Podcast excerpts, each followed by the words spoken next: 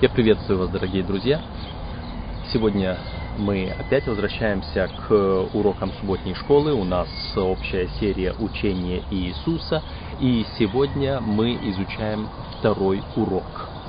Второй урок озаглавлен просто «Сын». И памятный стих у нас есть Марка 10 глава 45 стих. «Ибо и Сын Человеческий не для того пришел, чтобы Ему служили, но чтобы послужить и отдать душу свою для искупления многих». Марка 10:45. Сын человеческий для, не для того пришел, чтобы ему служили, но чтобы послужить и отдать душу свою для искупления многих. Сегодня мы будем изучать, кто такой Сын, Сын человеческий, Сын Божий, и э, почему в Евангелиях он указан именно так.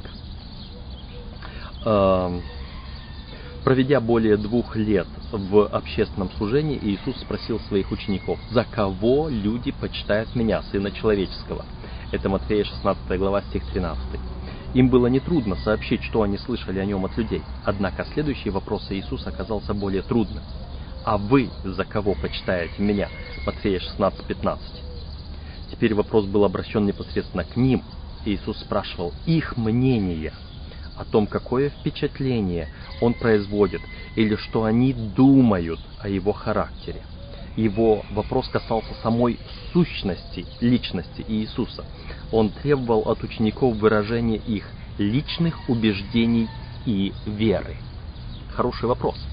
Когда человек или кто-либо спросит, а вот ты какого мнения обо мне, что ты думаешь обо мне – и это нужно высказать прямо в лицо, свое мнение. Кто-то будет льстить, кто-то будет действовать по принципу э, того, э, это уже стало анекдотом, когда спрашивают у маленького мальчика на детской субботней школе, загадочка, маленькая, медленно ползет, домик на себе несет. Ну и он отвечает, я знаю, что правильный ответ Иисус, но так похоже на улитку. Мы уже иногда знаем правильные ответы, какие нужно давать, и так хочется дать этот правильный ответ. Но от нас Господь требует честного ответа. «А за кого вы почитаете меня?» – спрашивает Иисус. «За кого?» Люди почитают за разных, а вот вы рано или поздно каждому придется ответить на этот вопрос. Каждый должен лично решить, кто для него Иисус. Нам нисколько не поможет повторение слов или исповеданий других людей. Мы должны искренне засвидетельствовать, во что верим лично мы. И, конечно, от этого ответа зависит судьба каждого человека. Интересно, от этого ответа зависит судьба каждого человека. Почему? Мы Иисусу не сможем солгать. Мы сможем солгать другим людям. Но Господь, читающий сердца, видящий намерения и помышления сердечные, Он, Он знает. И Он задает этот вопрос не потому, что Он хочет узнать наши отношения. Он хочет, Он просто задает этот вопрос, потому что хочет, чтобы мы ответили на этот вопрос лично для себя. Вот это важно. Чтобы мы лично для себя ответили на этот вопрос. И ответ, поиск ответа заставит нас задуматься. Если мы, конечно же, искренне и честно, если мы считаем этот вопрос важным. На этой неделе мы будем искать ответ на основе того, что говорил или делал сам Иисус. Наша цель заключается в том, чтобы верой прийти тому же ответу, который дал Петр. Ты Христос, Сын Бога живого. Стих 16 в Матфея 16 главе. Ты Христос, Сын Бога живого. Итак, смотрим. Первая часть у нас говорит, э, заглавлена «Сын человеческий». Сын человеческий. Более всего Иисус любил называть себя Сыном Человеческим. В Евангелиях отмечено, что Он называл себя этим именем свыше 80 раз. Другие люди никогда не обращались к Нему так. Это имя Он избрал с особым намерением. Э, когда я прочитал об этом, э, прочитал вот это утверждение, что другие люди никогда его так не называли, Я удивился. Я, правда, не проверял.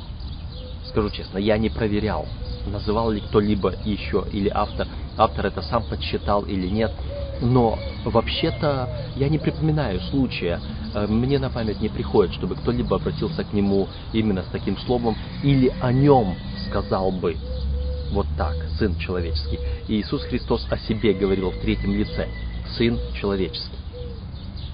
Это удивительная, э, удивительная тема вот здесь, что Иисус, как, почему Иисус называет себя Сыном человеческим. Такое идиоматическое выражение было обычным в Ветхом Завете. Не считая одного исключения, оно всегда относилось к человеку. Сын человеческий, да, мне чаще всего приходит на память э, э, обращение у Иезекииля. «Сын человеческий, я поставил тебя стражем дому Израилеву». Не считая одного исключения, оно всегда относилось к человеку. Опять-таки, я не подсчитывал, я надеюсь, что автор это сделал э, верно, он все перепроверил. Э, и дальше будет сказано об этом исключении, что это за одно исключение. Таким образом, Иисус использовал его, чтобы подчеркнуть свою человеческую природу. Это важно. Иисус использовал эту фразу «сын человеческий», чтобы подчеркнуть свою человеческую природу. Писание представляет Иисуса воистину человеком. Он родился как младенец, рос как ребенок. Даются ссылки. У него были названы братья и сестры. Он ел, спал, уставал, испытывал голод и жажду, скорбел и тосковал. Здесь есть все ссылки на эти э, тексты из Евангелий. Для случайного наблюдателя Иисус казался обычным человеком, который жил среди людей, как один из множества других. Большинство его современников видело в нем только человека. Иоанна 7,46. Многие относились к нему как к одному из них. Некоторые насмехались над ним, критиковали его, даже ругались над ним и били его.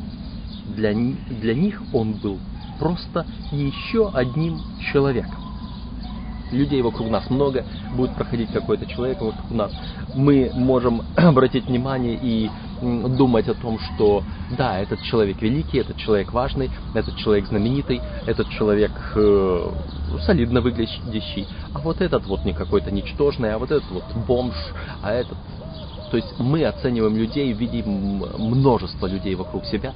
Э, сегодня раннее утро я пришел в этот парк чтобы никто не помешал мне здесь, в этом красивом, прекрасном месте записать этот урок.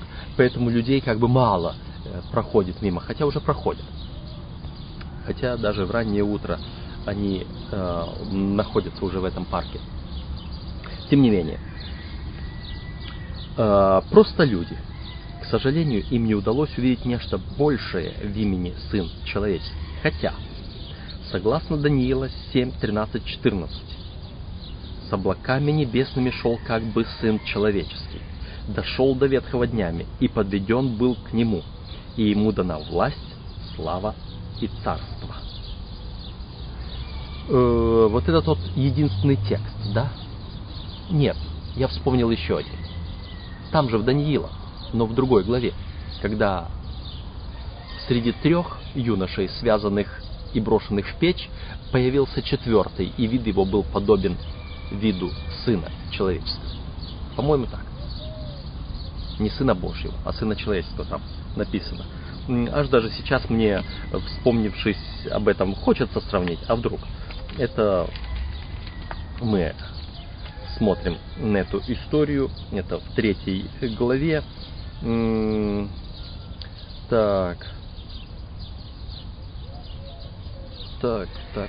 Нет, вот здесь я не прав. Даниила 3.25. И вид четвертого подобен Сыну Божию.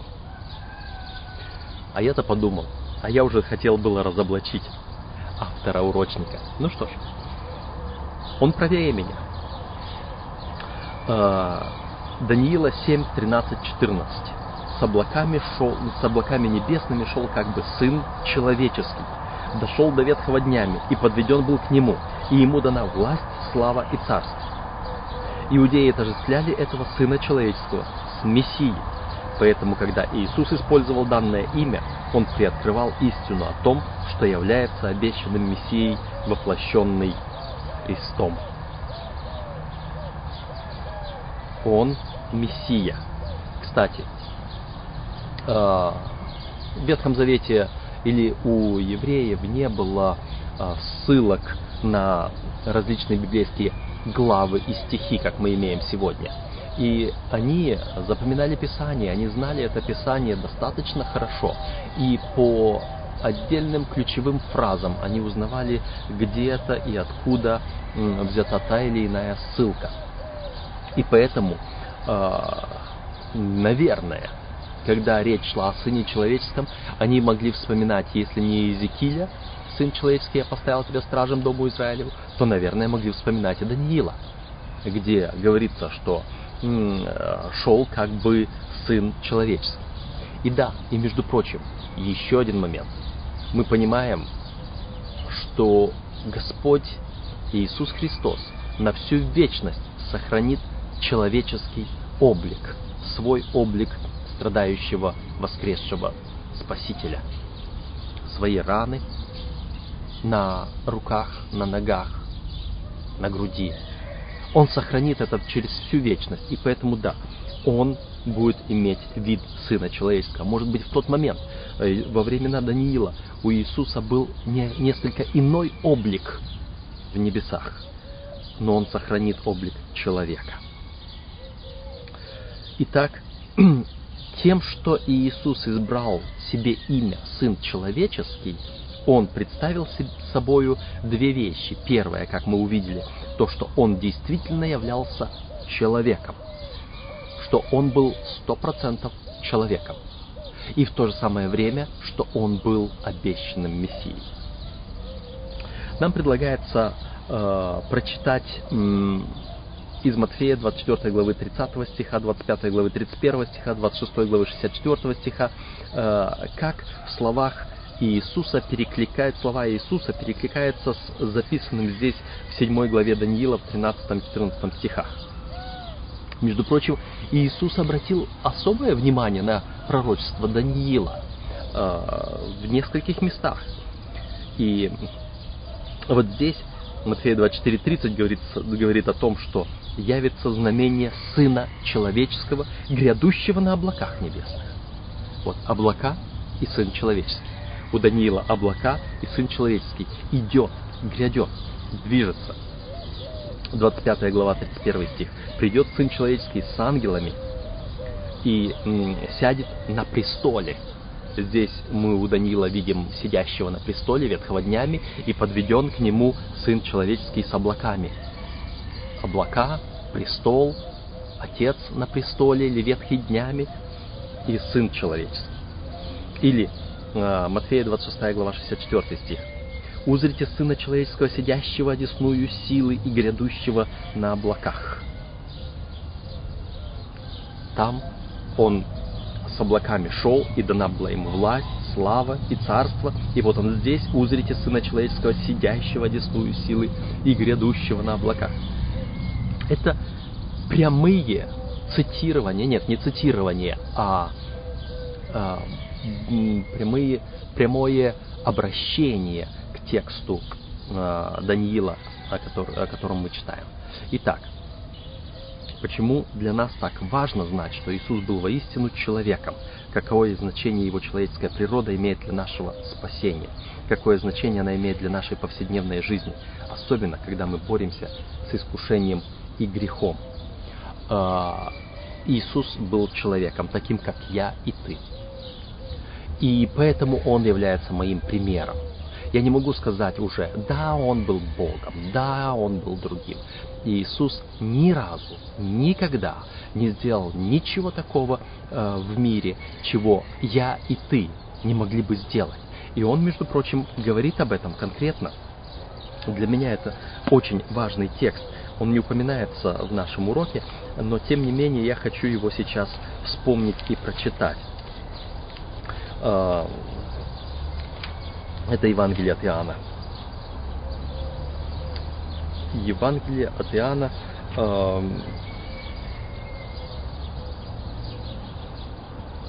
Так. Где этот текст? Где этот текст? Иоанна 14 глава, и стих 12. «Истинно, истинно говорю вам, верующий в Меня, дела, которые творю Я, и Он сотворит, и больше сих сотворит, потому что Я к Отцу моему иду». Вот это вот вот эти слова, вот это обещание, что верующий сотворит дела больше, чем делал Иисус. Вы можете себе представить? Он говорит, все дела, которые я творю, и Он сотворит, и даже больше этого сотворит. Э, это уже свидетельство того, что Иисус в своей земной жизни ни разу не воспользовался божественной силой. Потому что он должен был быть стопроцентным человеком. Но в то же самое время мы сейчас говорим о том, что он был Сыном Божьим. Следующая часть говорит «Сын Божий».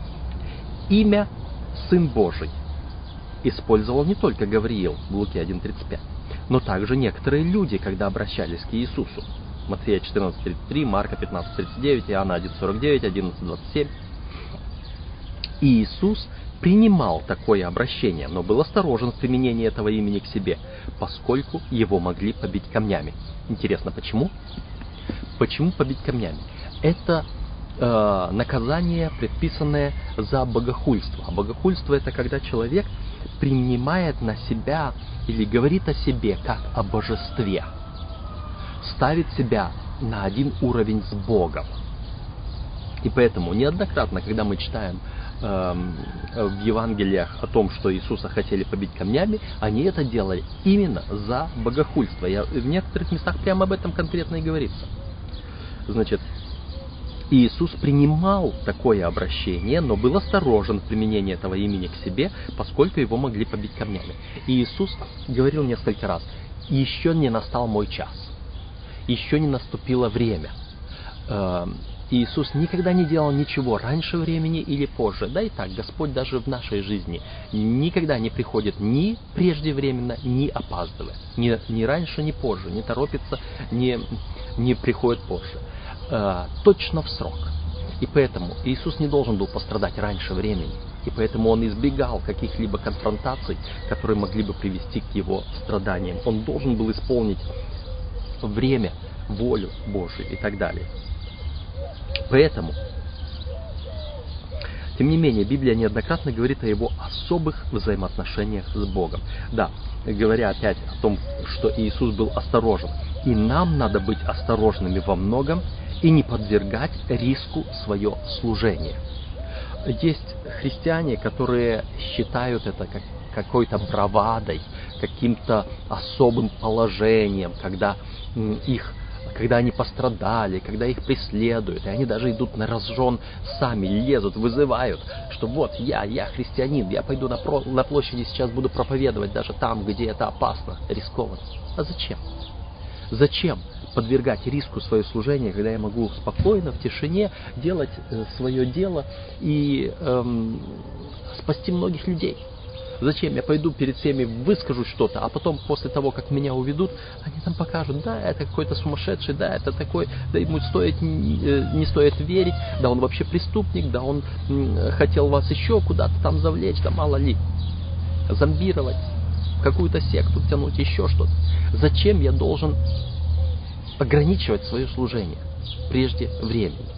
Наступит время, когда власть будет отдана другим, но нам не стоит ускорять это время.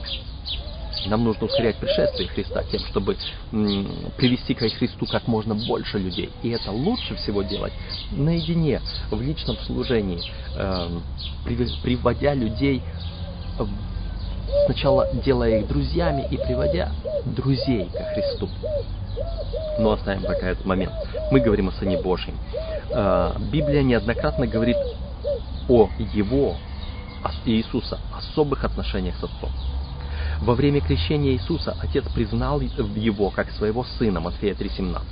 То же самое произошло во время преображения, Матфея 17,5. Вообще-то трижды был э, голос «Сей сын мой возлюбленный, в котором мое благоволение». Э, трижды э, Господь, Отец признавал э, в Иисусе своего Сына. Взаимоотношения Отца и Сына уникальны. Христос – единственная личность во Вселенной, которая наслаждается подобными взаимоотношениями, поскольку только Он обладает такой же природой, как и Отец. Вот э, интересный момент. Э, сегодня есть много верующих, которые э, пытаются лишить Иисуса той божественной природы, которую имеет Бог. Хотят сказать, что Иисус не Бог, что Он ниже. Такие люди есть и, и среди нашей церкви, к сожалению. Они как-то пытаются навязать вот это мнение свое другим, пытаются как-то это протеснуть, протолкнуть. Но я всегда удивляюсь, читая, что он Сын Божий, они не видят в нем равного Богу. Мы уже говорили в прошлом уроке, что Бог носит только имя Отец, по той причине, что Он никого не родил. Но, тем не менее, Сын Божий носит имя Сын, Он не, не был рожден. Он никогда не был рожден в вечности, он был рожден только от Марии. Но мы будем здесь говорить о том, что будем вспоминать, что прежде нежели э, Авраам был, я есть. Эм, Иисус не был рожден. В Библии нет ни одного текста, которые подтверждают какое-либо происхождение Иисуса когда-либо до рождения на земле. Что какое-либо начало Иисуса. Есть тексты у апостола Павла, которые кое-кто пытается интерпретировать. Там слова даже, ну, даже те, единородный, рожденный и так, так далее. Э, «Ты, сын мой, я ныне родил тебя». Да, но это на основании Деяний 13 главы 33 стиха, 32-33 стиха относится к воскресению Иисуса Христа. Это, это обетование, названо обетованием, то есть в будущем, дано для будущего, которое исполнилось в воскресении Иисуса Христа. Позвольте мне прочитать этот текст, потому что это очень важный текст, и, между прочим, э, его практически никто не цитирует, к сожалению. Э, все цитируют Псалтири, и все цитируют два места из послания к евреям, где говорится, ты сын мой, я ныне родил тебя, но там не определено время. Ну вот смотрите, что здесь написано. Я читаю Деяния, 13 главу, стихи 32 и 33. «И мы благовествуем вам, что обетование, данное отцам, Бог исполнил нам, детям их, воскресив Иисуса, как и во втором псалме написано, «Ты, сын мой, я ныне родил тебя». Это было обетование из второго псалма. И Бог исполнил это обетование, воскресив Иисуса. Почему воскресив Иисуса? Потому что Иисус умер второй смертью, смертью за грех. Не первой смертью, обычной смертью, которая является естественным прекращением э, жизни, а той второй смертью, которой умрут только грешники, не покаявшиеся, умирая за наши с вами грехи, чтобы мы с вами не умерли второй смертью. И Иисус умирает второй смертью. А от второй смерти в Откровении написано нет воскресения. Есть только рождение. Ты, сын мой, я ныне родил тебя. Иисус был рожден Отцом и Святым Духом от второй смерти. Вот к чему рождение. Вот почему он написано, что он первенец из мертвых. Вот туда, к этому относится первородство Иисуса. Он, он был первородным, он первый наследник вот этого всего после, после рождения, после воскресения, э, после той смерти. Э, если кто желает больше найти ответов на отдельные э, тексты по поводу того, что э, Иисус Христос назван где-то начало творения Божие и другие тексты, которые упоминаются, заглядывайте на мои сайты. Вы можете найти мои сайты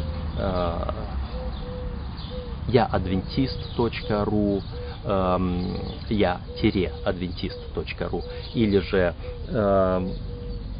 исамасих.ру, где я пишу для мусульман и там показываю э, Иисуса Христа как Бога, или же jehova.name, э, где я пишу для тех, кто связан с учением свидетелей Иеговы, и я им показываю Иисуса Христа и отвечаю на их вопросы. То есть на вот этих вот трех сайтах, равно как вы можете найти достаточно многое на нашем сайте biblestudy.ru или bible.com.ua, э, где мы отвечаем на вопросы я и моя команда вместе с, в которой я также, э, которой я имею непосредственное отношение.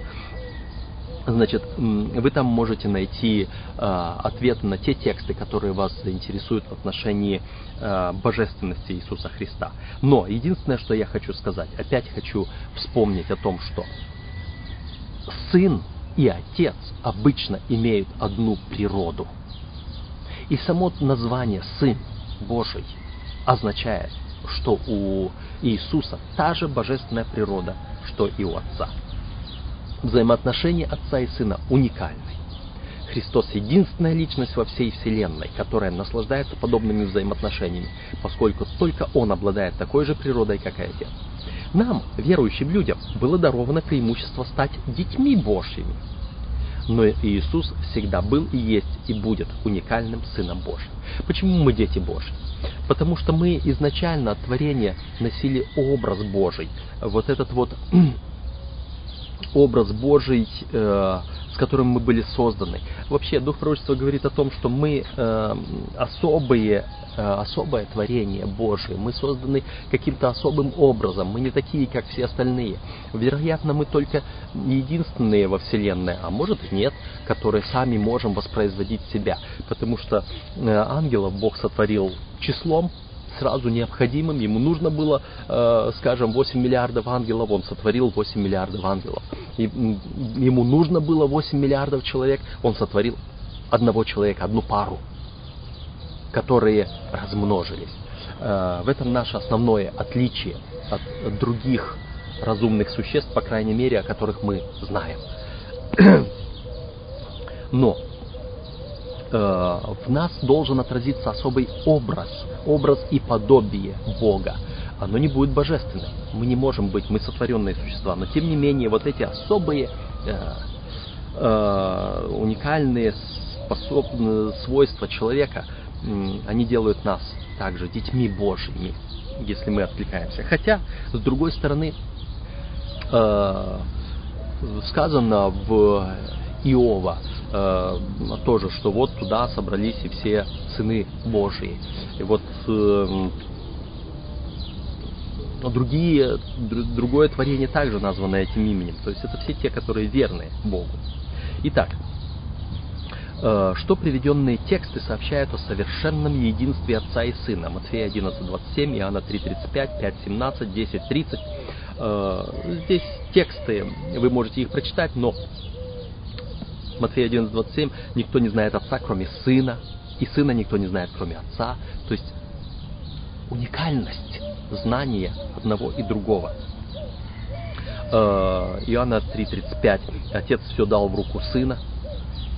Э, Иоанна 5.17, Отец за ныне делает, и я делаю. Иоанна 10.30, я и Отец одно стих 33 дальше, если вы прочитаете, когда он сказал вот это, я и отец одно, иудеи начали, взяли камни, чтобы побить его камнями, они говорят, потому что ты делаешь себя Богом. И это иудеи понимали, что он имел в виду. Сегодня почему-то некоторые христиане, некоторые верующие, пытаясь принизить э, божественную природу Иисуса Христа, не понимают. Странно. Сын Божий это Бог. Хотите вы того или нет. Потому что у Сына и у Отца природа одна. Полное единение Иисуса и Отца включает в себя обоюдное совершенное знание друг друга, единство воли, цели и стремления. Более того, оно включает в себя единство природы. Сын и Отец – две личности, я и Отец, они говорят о себе о двух, обладающие одной, одинаковой природой. Одно этот факт подчеркнут местоимением среднего рода «одно». Сравните с первым посланием Коринфянам 3.8. Там э, сказано «насаждающий и поливающий суть одно». Однако мы должны помнить, поскольку Иисус приходил на землю, чтобы жить здесь как человек, Он добровольно уничижил себя, филиппийцам 2, 6 по 8. Вот, вот этот момент все э, аргументирующие вот теми словами, что я, сын ничего не делает, не, не увидев отца, только делает то, что отец говорит, вот они упорно не хотят замечать вот это уничижение, временное уничижение. Это было функциональное, целесообразное ограничение, но как таковое оно не являлось частью его сущности. И Иисус уничижил себя ради определенной цели, с определенным, с особым намерением – и потому он, возвращаясь назад, и когда он в 17 главе эм, э, Иоанна молится о том, что, чтобы э, Отец восстановил его в той славе, которую он имел прежде бытия мира, прежде бытия мира, само, само слово, чтобы он восстановил ему, отдал, возвратил ему ту славу. Это показывает, что все, он завершил свое и назад возвращается к тому, что имел. То есть он имел славу, уничижил себя, на земле жил как человек, и опять возвращается э, к той славе, в которой он был раньше, садится на престоле Отца. То есть все это должно быть заметно, но люди, которые не желают воздать Богу ту славу, которую он должен, между прочим, это очень важный текст, который я вспоминал и в прошлый раз, э, Римлянам 1 глава, 18 стихи по 25. Ибо открывается гнев Божий с неба на всякое нечестие и неправду человека, подавляющий истину неправдою. Ибо что можно знать о Боге, явно для них, потому что Бог явил им, ибо невидимое Его, вечная сила Его и Божество от создания мира через рассматривание творений видимы, так что они безответны. То есть о божестве Иисуса сказано все четко. Но как они, познавши Бога, не прославили Его как Бога, и не возблагодарили, но суетились в умствованиях своих, и омрачилось несмысленное их сердце, называя себя мудрыми, обезумели, и славу нетленного Бога изменили в образ, подобный тленному человеку. Они изменили образ Бога в подобии тленному человеку. Триединство Бога не видят в подобии людей и говорят, не может быть у Бога. Э, в Иисусе видят подобие человека и говорят, он не может быть Богом. Это безумие. Потому, почему? Потому что они не прославили его как Бога. Вот почему они обезумели. Ну и предал их Бог всякой нечистоте и всему прочему. То есть, э, вот эта божественная природа, э, она нужно помнить, что человек, то есть Иисус, будучи на земле, он уничижил себя, ограничил себя, и поэтому он молился Богу, спрашивают, как Бог может молиться Богу. А когда он уничижен, он молится Богу для того, чтобы подать нам с вами пример. Он стал человеком, и он жил как человек для нас с вами. Учитывая данную концепцию, мы можем понять, Почему Иисус сказал, Сын ничего не может творить сам от себя, если не увидит Отца Творящего, Иоанна 5.19, ибо не ищу моей воли, но воли пославшего меня Отца, Иоанна 5.30. С этой функциональной точки зрения он мог сказать, Отец мой более меня, Иоанна 14.28. То есть мы должны помнить вот это вот функциональное унижение Иисуса, добровольное унижение ради определенной цели, на определенное время. А потом, Отец, прославь меня той славой, которую я имел у тебя прежде сотворения мира, прежде бытия мира. Иисус был всецело Богом и всецело человеком. Что говорит нам эта удивительная истина о тесной связи между небом и землей? Какое утешение дает нам осознание столь тесной связи? Да, э, я говорю о том всегда, что будучи всецело Богом, Иисус ни разу не использовал свою божественную природу, он просто носил ее спрятанной в кармане, ни, никогда оттуда не доставал. Обольщение сатаны заключалось в том, чтобы попытаться Иисуса заставить воспользоваться его божественной природой для того, чтобы потом сделать его неспособным спасти человека. Далее у нас две части будут, э, будет размышление божественной природы Христа. Мы уже много сказали на эту тему, и здесь еще по-быстрому заметим это. Божественность Христа является основанием нашей веры. Основание нашей веры. Если кто-то не считает Иисуса божественной личностью, э, он не с нами. Он не с нами. Обычный человек никогда не смог бы стать нашим спасителем, независимо от того, насколько необычной была бы его жизнь через весь Новый Завет проходит свидетельство о божественности Иисуса. Мы сосредоточимся на том, что Он сам говорил на эту тему. Иисусу не просто было объяснять людям, кто Он.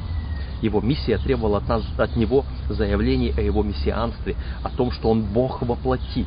Однако Спаситель был предельно осторожен в своих выражениях, предпочитая прямому заявлению «Я Бог» или «Я Мессия» намеки на свою божественную природу.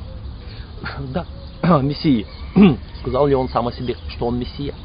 Но мы, тем не менее, принимаем его мессианство. Без этого невозможно было бы признать его э, спасительную роль. То же самое. Он не сказал ни разу «я Бог», но тем не менее он косвенно неоднократно об этом заявлял.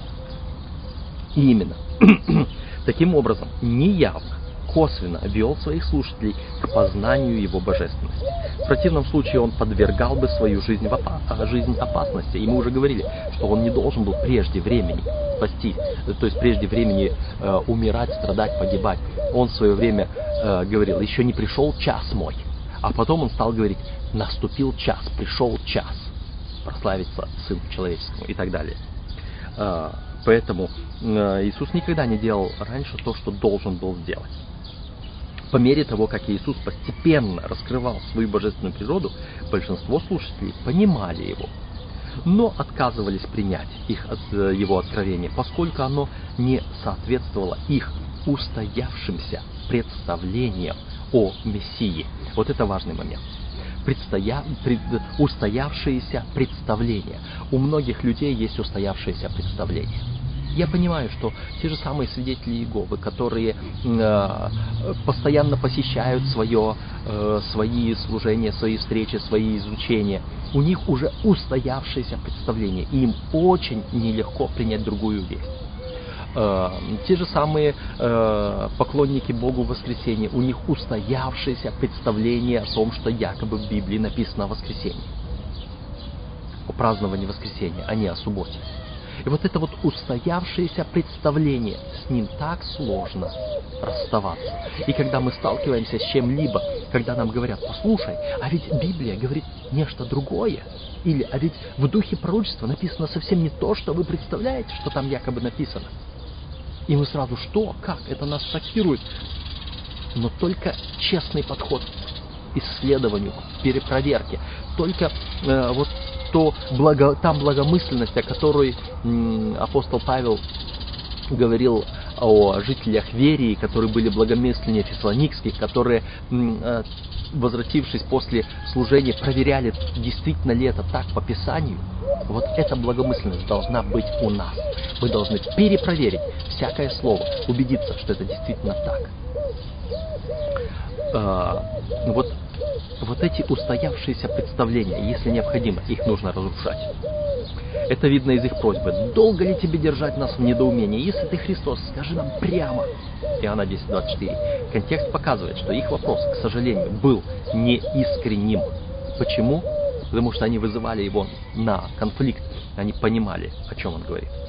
Как мы увидели вчера, то есть в предыдущем уроке, Иисус то есть предыдущей теме имеется в виду, э, Иисус неоднократно говорил о своих особых отношениях с Отцом. Это был один из используемых их методов, чтобы, им методов, чтобы открыть свою божественность. Многие правильно поняли, когда Иисус сказал, что Бог его Отец. Он делал себя равным Богу. Иоанна 5.18. В нескольких местах они об этом заявляют нам предлагается посмотреть на Луки 5 главу 17 по 26 стихи, как Иисус проиллюстрировал свою божественность, не сказав об этом открыто. А там было. Его спрашивают, кто может прощать грехи, кроме одного Бога? Он сказал, прощаются тебе грехи твои. Но Иисус, отвечая на это все, говорит, дабы вы знали, что Сын Человеческий имеет власть на земле прощать грехи. Его обвиняют в богохульстве и говорят, что ты знаешь, прощать грехи может только Бог, и поэтому ты богохульствуешь, тебя надо побить каменями. А он говорит, а чтобы вы знали, что Сын Человеческий имеет власть прощать грехи. Значит, если он имеет эту власть, значит он тот, который прощает грехи. И действительно, э, мы читаем в книге «Желание веков». Чтобы вернуть здоровье этому уже разлагающемуся телу, нужна была творческая сила. Тот, который вдохнул жизнь человека, созданного из праха, ныне даровал жизнь умирающему расслабленному. Иисус утверждал, что обладает божественной прерогативой прощать грехи. Он также говорил о том, что сядет на престоле славы своей, Матфея 25:31, и будет судить все народы, решая вечную судьбу каждого. Это подвластно только Богу. Что еще можно было сделать здесь на земле, дабы открыть, кем Он является на самом деле? Э, вот любой человек, по идее, мог бы сказать себе «я Бог». И находились и в то время тот же самый Кесарь, августейшая личность, то есть божественная личность. Многие цари называли себя сыновьями Бога, божествами, требовали поклонения. Сегодня есть люди, которые э, называют себя э, тоже какими-то, или называют себя Иисусом пришедшим, Иисусом Христом, или называют себя даже божественной личностью. Есть, немного, но есть любой человек в своей надменности мог бы объявить себя Богом. И мог это сделать и раньше. Но Христос подтвердил свое притязание жизнью и делами. Христос подтвердил свое притязание на божественность своей жизнью и делами. Подумайте о том, насколько жестокосердными были многие вожди по отношению к Иисусу, и эти мужи считались духовными наставниками народа. Как мы можем убедиться в том, что мы не стали жестокосердны? Сегодня те люди, которые пытаются лишить Иисуса божественности, они жестокосердны. Они не позволяют Духу Святому из Священного Писания, из Слова Иисуса открыть то, что и так известно. Ибо что надо бы знать о Боге, явно для них. Но как они не прославили Его как Бога, но обезумели в мудрствованиях своих, то и предал их Бог превратному уму. Далее, вторая часть э, божественное, э, изучения божественной природе Христа. Иисус объявил и показал, что наравне с Отцом обладает силой, способной победить смерть. Ибо как Отец воскрешает мертвых и оживляет, так и Сын оживляет кого хочет. Иоанна 5:21. Только Бог может утверждать «Я есть воскресение и жизнь» Иоанна 11:25 в первой главе Евангелия от Иоанна сказано, что он имел жизнь в самом себе. Жизнь была свет человека. Другое ясное свидетельство относительно божественности Иисуса мы находим в его утверждении, что он был всегда. Он сошел с небес. Иоанна 3.13. Ибо его послал Отец. Иоанна 5.23. Затем Христос вновь подтверждает факт своего вечного бытия. И ныне прославь меня, Ты, Отче, у Тебя самого славою, которую я имел у Тебя прежде бытия мира. Иоанна 17.5, это мы уже вспоминали ранее. Почему текст Иоанна 8.58 по праву считается одним из самых прямых и глубоких доказательств божественной природы Иисуса? Там он говорит, прежде нежели был Авраам, я есмь. Смотри также исход 3, 13, 14. Моисей спрашивает, как имя ему? Я есмь. Иисус претендовал на имя «Я есть». Опять-таки, я обращаю вас к моим сайтам, и вы найдете там э, статью, которая показывает, это на сайте jehova.name, вы найдете публикацию, которая рассматривает, что Иисус был тем самым Иеговой Ветхого Завета.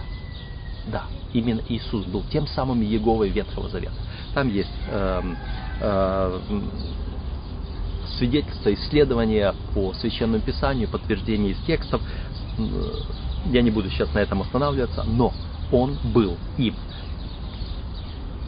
Почему текст, э, да, э, текст Иоанна 8.58 говорит, «Я есть». Он назвал себя «Я Егова». Он взял для себя это имя. И э, вот здесь мы это видим. В отличие от Авраама, который когда-то пришел к существованию, таково буквальное значение греческого слова геномай, приведенного, переведенного здесь словом «был», прежде нежели был Авраам. Иисус объявляет себя существующим вечно. «Я есим», «эго айми» э, по-гречески. «Эго айми» или э, «эго» — это «я», «айми» — «я есим». Там даже сказано «Я, я есмь». Дважды, всякий раз, когда Иисус говорил «Я есмь», Он говорил э, «эго айми». Глагол айми сам в себе уже говорит «я есмь». И когда ставится еще перед этим эго местоимение «я», это двойное утверждение «я, я есть» тот, который существую. Иисус объявляет себя существующим вечно. Он не просто был до рождения Авраама, но существовал всегда. Выражение «я есим» предполагает постоянное существование. Более того, «я есим» — это титул самого Яхвы. Исход 3.14. Эм, интересно, эм, наши троюродные братья, э, свидетели, э, они сказали бы наоборот, э, Яхве — это имя, а отец – это титул. Мы здесь видим, наш урок представляет это все напротив. Э, отец – это имя, Яхве – это титул. Не будем спорить. Титул, имя. Если вы посмотрите на значение слова «титул», оно тоже имеет в себе имя. Э, вожди безошибочно поняли, Иисус претендовал на то, что является тем самым «Я есть», который явился Моисею в горящем кусте – Почему? Именно явление Моисею в горящем кусте. Сказано в одном месте, что это был ангел, который явился Моисею в горящем кусте. И ангел Господень в Ветхом Завете это всегда Иисус Христос.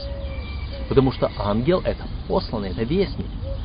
И э, этот же самый, явившийся в горящем кусте, назвал себя «Я есть Егова» или Яхве. И этот же самый «Я есть» это Иисус Христос. Это Он.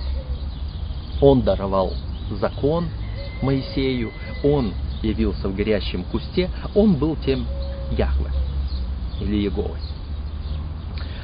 И поэтому иудеи расценили это как богохульство, поэтому взяли камень, чтобы бросить на него. Иоанна 8.59.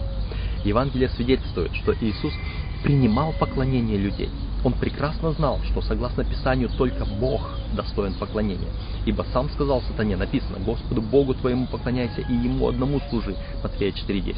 Поэтому, принимая поклонение окружающих, он тем самым открывал людям свою божественность.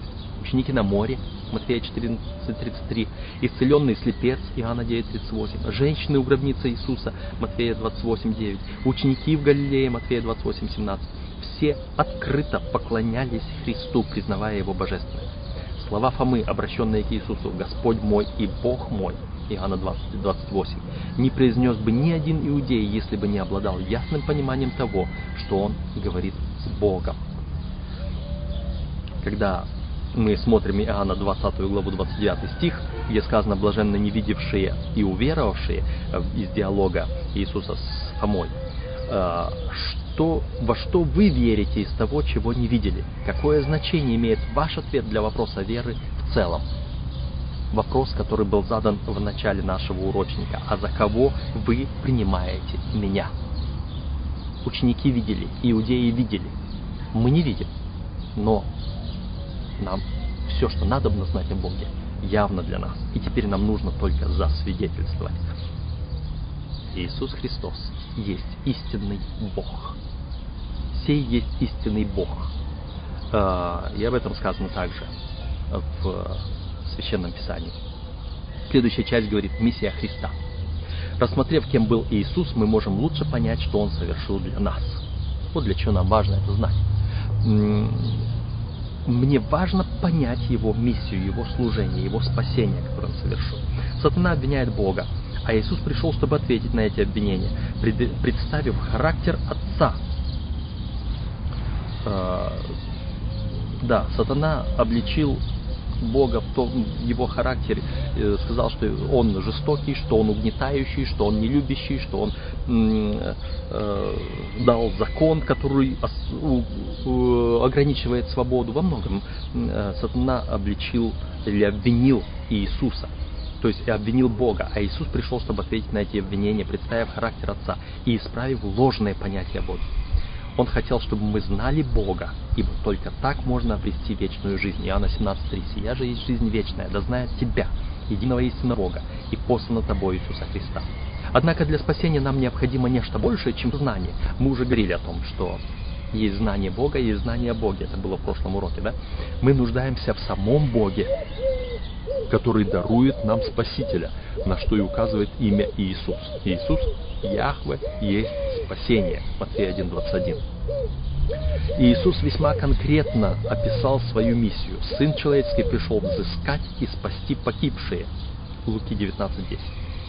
Едеме люди утратили взаимоотношения с Богом, потеряли святость, лишились дома и вечной жизни. Иисус пришел, чтобы все восстановить.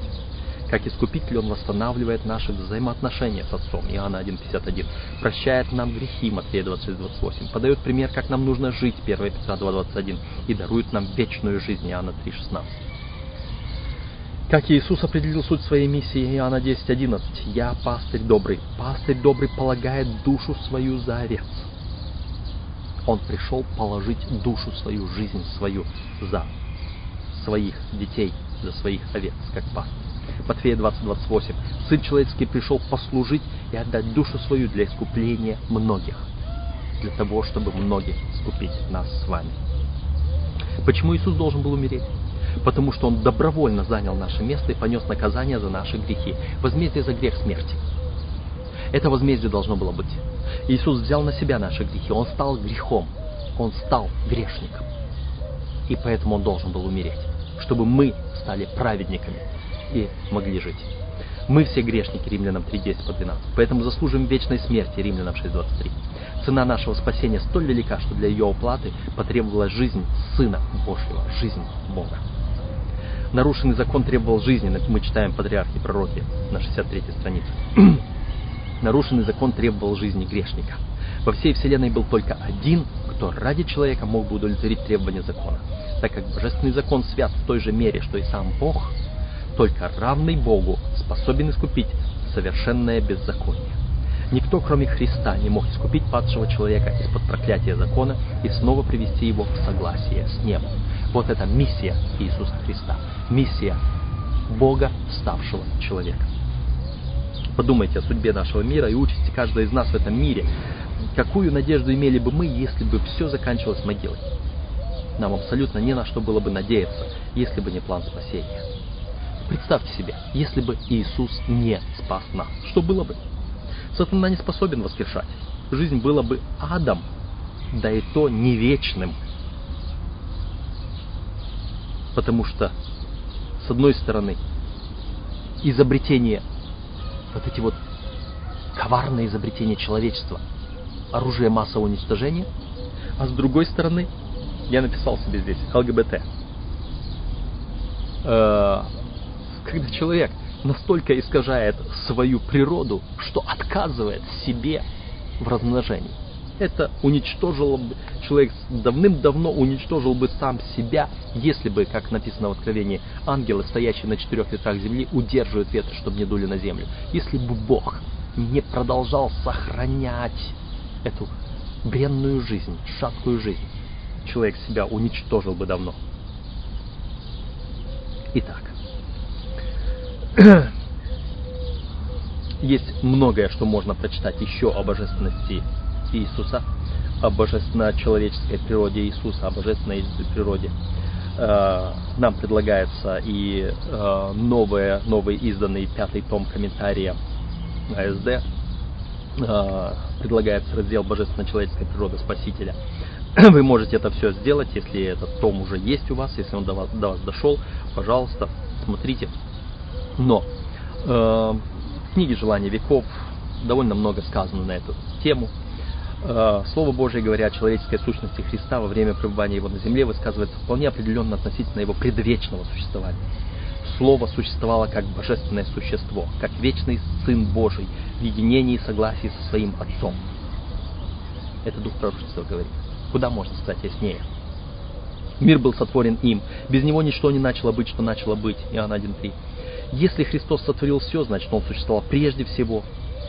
Слова, сказанные по этому поводу, столь определенные, что ни у кого не должно оставаться ни малейшего сомнения. Христос был Богом в высшем смысле этого слова. Он был с Богом от вечности. Бог над всем, благословенный вовек. Господь Иисус Христос, Сын Божий, существовал изначально как особая личность, однако же единая с Отцом. Это избранные вести, том 1, страница 247 и из «Желания веков» 530 страница написано «Христос обладает жизнью самобытной, незаимствованной, изначальной. Имеющий Сына Божия имеет жизнь». 1 Иоанна 5.12. Божественность Христа – это гарантия вечной жизни верующего в Него. Вот именно так. Божественность Христа – это гарантия вечной жизни верующего в Него, потому что Он дает жизнь. И еще, есть целый ряд текстов, целый, целый ряд мыслей вот здесь в разделе для обсуждения. Первое. Демоны знали и признавали, что Иисус Святой Божий, что Он Сын Божий, Сын Бога Всевышнего. Это Марка 1.24, Марка 3.11, Марка 5.7, Иакова 2.19. Почему такого признания недостаточно для нашего спасения? Что еще необходимо, кроме умственного признания Иисуса Сыном Божьим? Вот это важный вопрос. И если вы думаете, что вы признаете Иисуса как Бога и на этом ограничиваетесь, подумайте, что это еще не спасение. Вы можете быть равны тем демонам, которые погибнут в конце концов в аду. Нужно еще нечто. Когда сотник, стоявший возле креста, увидел, как умер Иисус, он признал, истинно человек сей был Сын Божий. Марка 15:39. Лучше всего Иисуса можно понять у подножия креста. Часто ли вы там бываете, когда вы приходили туда в последний раз? Почему прямо, сейчас не выделить время, чтобы поразмышлять над безмерной жертвой, которую Иисус принес ради нашего спасения? Мы время от времени вспоминаем этот текст. Евреям 12 глава, первые четыре стиха. Посему и мы, имея вокруг себя такое облако свидетелей, свергнем с себя всякое бремя и запинающий нас грех, и с терпением будем проходить предлежащее нам поприще. Как? Взирая на начальника и совершителя веры Иисуса, который вместо предлежавшей ему радости претерпел крест, пренебрегший посрамление, и воссел одесную престола Божия. Помыслите о претерпевшем такое над собой поругание от грешников, чтобы вам не изнемочь и не ослабеть душами вашими. И вы еще не до крови сражались, подвязаясь против греха. Вы еще не до крови сражались, взирая на распятого Спасителя, размышляя о претерпевшем такое поругание над собой. И в духе пророчества мы читаем, всякий раз, когда у вас есть минута свободного времени, носите с собой Евангелие, открывайте и читайте, особенно о последних днях жизни Иисуса на земле. В Евангелии от Иоанна, последним дням жизни Иисуса на земле отведена половина Евангелия. Практически половина текста для последнего вечера, вечера, когда вечере Господня был от четверга вечера и до его воскресения. Вот этим вот трем дням посвящена половина Евангелия. Это важно. Размышляйте об этом, читайте. Многие современники Иисуса отвергли его, потому что у них были неправильные представления о Мессии. Представление. Раньше поставлено. Раньше поставили другое видение. К сожалению, сегодня многие люди отказываются отдать свою жизнь Иисусу из-за предрассудков. Раньше они рассудили так, раньше поразмыслили так, и это мешает им сейчас иметь правильное предсказание или искаженного представления о нем. Как мы можем помочь им увидеть Иисуса таким, каков он есть на самом деле? Что вас, чем в особенности обладаем мы, как адвентисты седьмого дня, что могло бы помочь этим людям обрести более четкое понимание того, кем является на самом деле Иисус? Это тот же самый Даниила 7, 13, 14. Служение Христа в небесном святилище. И это дух пророчества. Вот эти вот моменты, которые мы имеем, это вечное Евангелие о том, что наступил час суда Его и кто судья. Многое можно говорить об этом. Сын Иисус Христос, будучи сыном, он был сыном человеческим и сыном Божьим. Сто процентов человек и сто процентов Бог. И в этом познании Иисуса, таким как есть наше вечное спасение, благословит вас Господь.